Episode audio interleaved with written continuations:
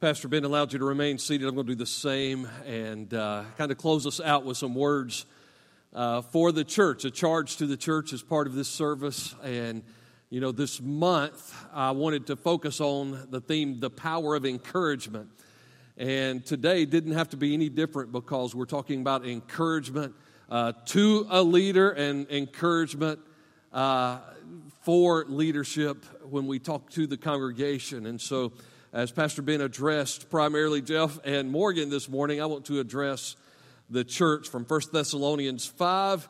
I'm going to go back and read verse 11, and then we're going to look at 12 and 13. It says, Therefore, encourage one another and build each other up as you already are doing. Now we ask brothers to give, we ask you, brothers, to give recognition to those who labor among you and lead you in the Lord and admonish you and to esteem them very highly in love because of their work. Be at peace among yourselves. And then give some other admonitions there. Father, help us to understand and apply this truth, these principles, this day and always, we pray in Jesus' name. Amen. I can't say how important encouragement is for the body of Christ and how encouragement has blessed me as a pastor and blessed my wife. And I, my charge this morning for the congregation is you be an encouragement to Jeff and Morgan. Be an encouragement to the leaders that God has placed in your life. I, I know that sometimes we want to expect much from people, and we should. I um, read a story you might have read. It was a lady, she actually wrote this in, and it was published in Reader's Digest, but uh, uh, she opened her door one day to go get her paper, and there was a friendly dog standing there, and it had fetched her paper. It wasn't even her dog. She didn't know whose it was, but it had fetched her paper and brought the paper there. And so she said, Wait just a minute. You know, she, she got the paper. She got the dog a treat, gave the dog a treat, and the next morning, there were eight newspapers from her neighbors right there at her doorstep. Isn't it amazing? You know, she had to go and she said she had to literally find out whose newspapers they were and, and take them back. Encouragement goes a long way in helping motivate people. Paul had planted this church at Thessalonica. He had had a brief stay there uh, for maybe a little more than three weeks. We can read about that in Acts chapter 17. He likely had left Timothy and Luke behind to see them established in their faith. And there were all of these new believers that needed to know how to defend their faith. They needed how to be able to defend. There were some religious Jews in the synagogue giving them a hard time there because they were caught up into the, the traditions of man rather than a, an intimate relationship. And now we are, are blessed by a, a generation that we've just heard Jeff reference with our students, our young people like Jeff and Morgan, that value that intimacy with God over religious tradition and, and remind us of how important that relationship is. And in the midst of that, we see that they also needed to learn how to respect and be patient with leaders, new leaders, young leaders in their midst. Remember, Paul would tell Timothy, don't let anybody look down on you because you are young, which means those of us who are older have to be careful about not looking down on uh, the younger ones, especially those who are called into leadership like Timothy was, like Jeff is being established in here at Trinity. Uh, it was an encouragement to me to hear uh, one of the pastors of, of the fastest, one of the fastest growing churches in the state of Georgia and in America from Columbus, uh, Pastor Bill Purvis, as he talked about uh, how as he got older, he's been at a church for 15, well, for 30 years, but he said the first 15 he had to lead that church to change. And he said in the second 15 years that he was there, he let his younger staff lead the church for change, and he made sure that what wasn't supposed to change didn't change with the Word of God. And the, the doctrines that the church embraced. And so it's been a joy for me to watch uh, a younger generation lead for change in our midst. And so we want to be an encouragement to them. Now, one thing that we read in the scriptures when it comes to worship, much of it is described in the Old Testament. And, and there's priestly leadership given to worship. Uh, it was often extravagant, it involved a lot of pageantry. We might today accuse them of uh, being a little bit too showy at times, but it all helped focus on how big and how awesome God was. What the New Testament did to change that is that the gospel clarified the focus and brought us closer to God through Jesus Christ, allowing us to boldly come into his presence. But still, there is shepherding leadership, just like that by the priests in the New Testament, by the pastors. There's shepherding leadership when it comes to corporate worship. And one day in heaven, uh, we will not be able to get any closer to the one we worship than when we see the Lamb of God. And so we're even practicing for that. Uh, our corporate worship is a preview of coming attractions as we worship in this place. And so when we come to this passage that talks about recognizing our leadership, we see that first of all, we're to acknowledge the significance of their work. That's why I so introduced this text within a context because we need to acknowledge the significance of the work that Jeff is called to and the leaders that God has placed in your life. In some translations, it says give recognition in verse 12. In others, it says honor or respect. In some, it says acknowledge. One translation says appreciate. These all sound like words that describe marriage, don't it? Uh, think about it. You think about what maybe a minister would say when the couple's getting married love, honor, respect, appreciate. All of those are translations of this phrase, give recognition, really get to know them.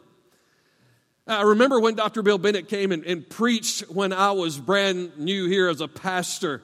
And Dr. Bennett made this statement. He said, You're being called to this church as a good marriage. And, and when a minister is called to a church, that's kind of what it is. It's kind of, kind of a marriage there. And he says, I can just see it's a good fit, it's a good marriage. But what does a good marriage has? It has love, honor, respect, appreciation. And that certainly works both ways. And he says, those who labor or work. Ministry can be exhausting. And so that word for labor here has to do with working to the point of exhaustion. And, and this admonition works both ways. What was Paul telling the church when he introduced the letter?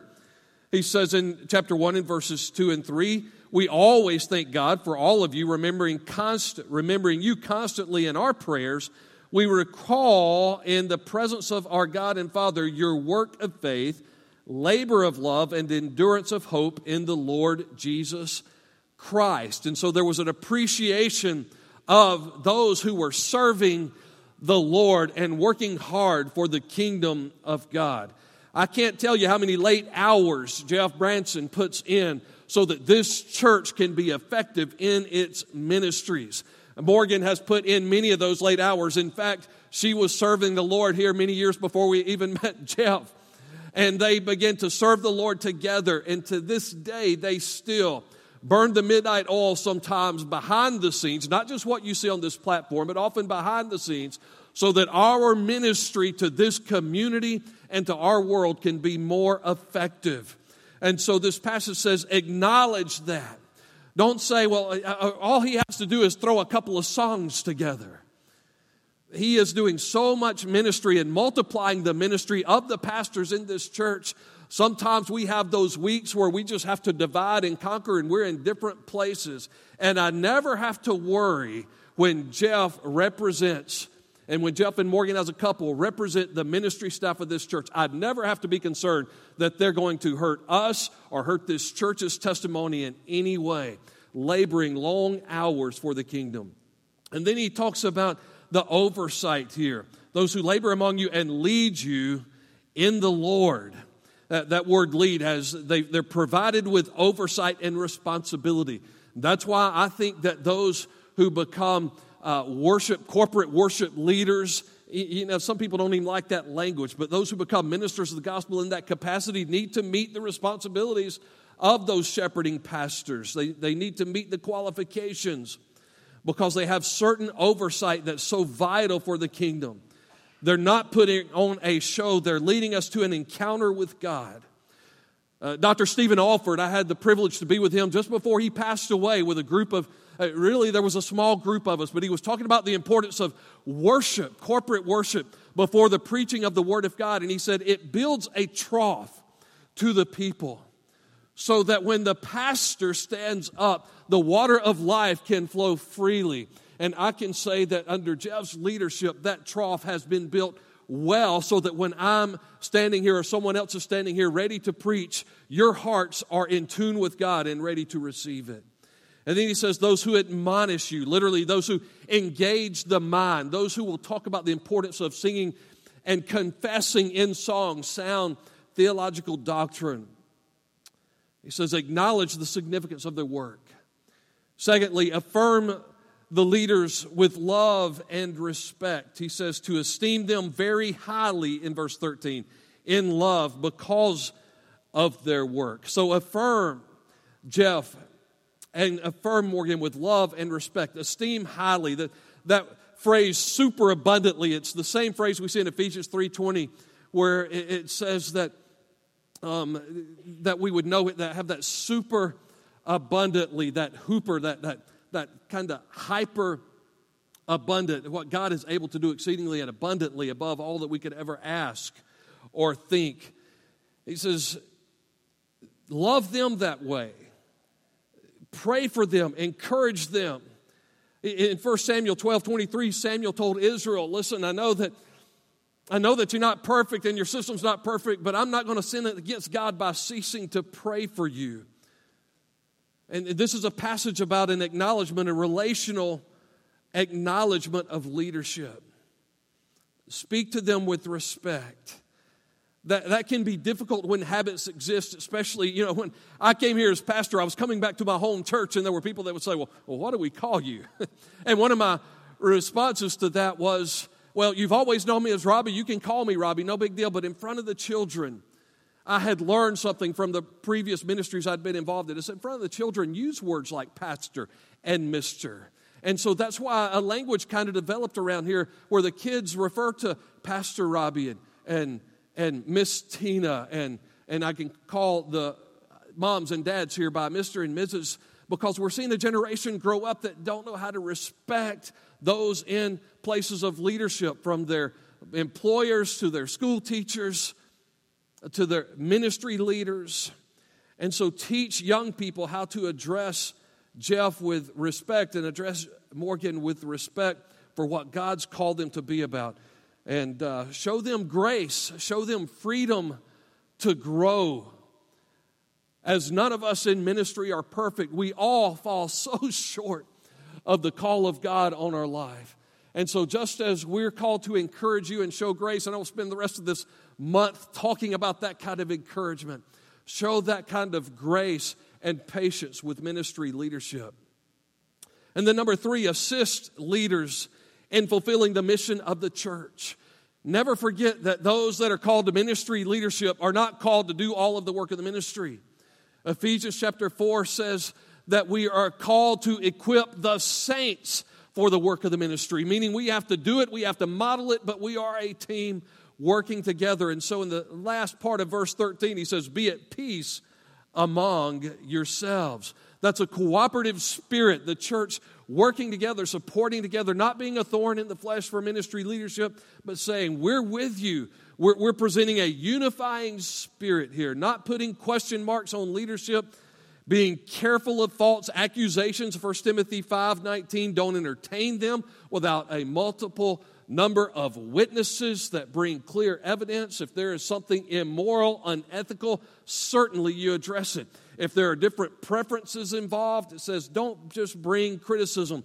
Don't be that whisperer who gossips and has negative things to say about the ministry leadership.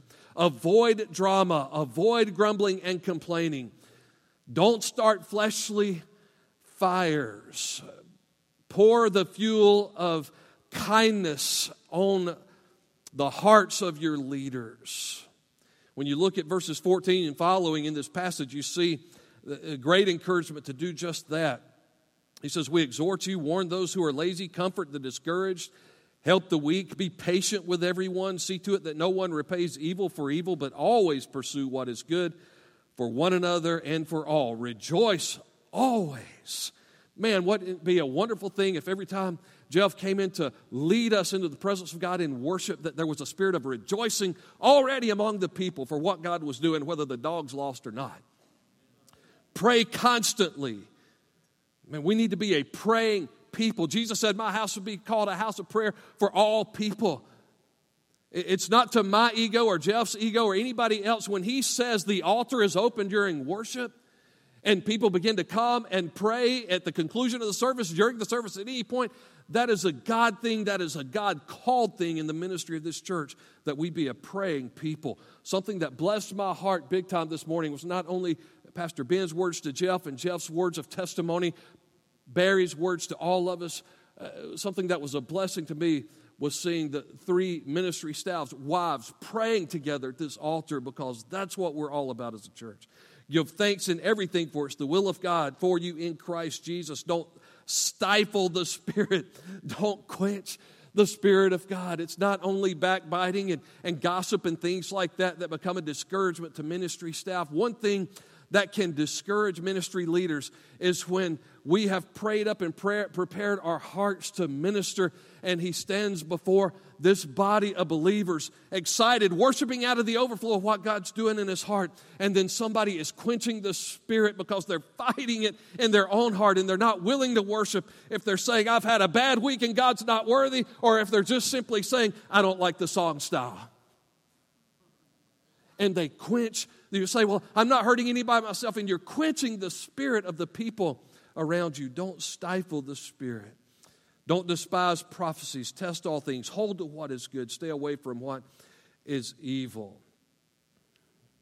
And so we see this reminder to assist leaders in fulfilling the mission of the church. I want to close with a list of things. I'm just going to read these from Dr. Thom Rainer. And I tweaked them a little bit. He said, How to encourage your pastor. I want to say how, I'll change them up just a little bit. I tweaked them slightly, but how to encourage your worship pastor. Number one, let him know specifically how a song ministered.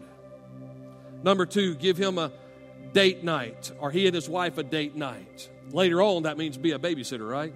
But for now, just give them a gift card and say, have a date night on us. Number three, lovingly confront perpetual critics.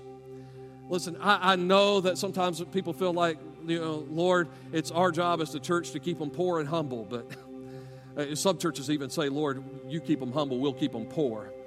But lovingly confront perpetual critics. If, if somebody, it, it feels like their God given call is to criticize a ministry staff, and I don't think that anybody feels called to do that in this body. But if that ever happens, and sometimes it happens more with worship leaders than with pastors for some reason, then you lovingly say, hey, let's not be that way in this place.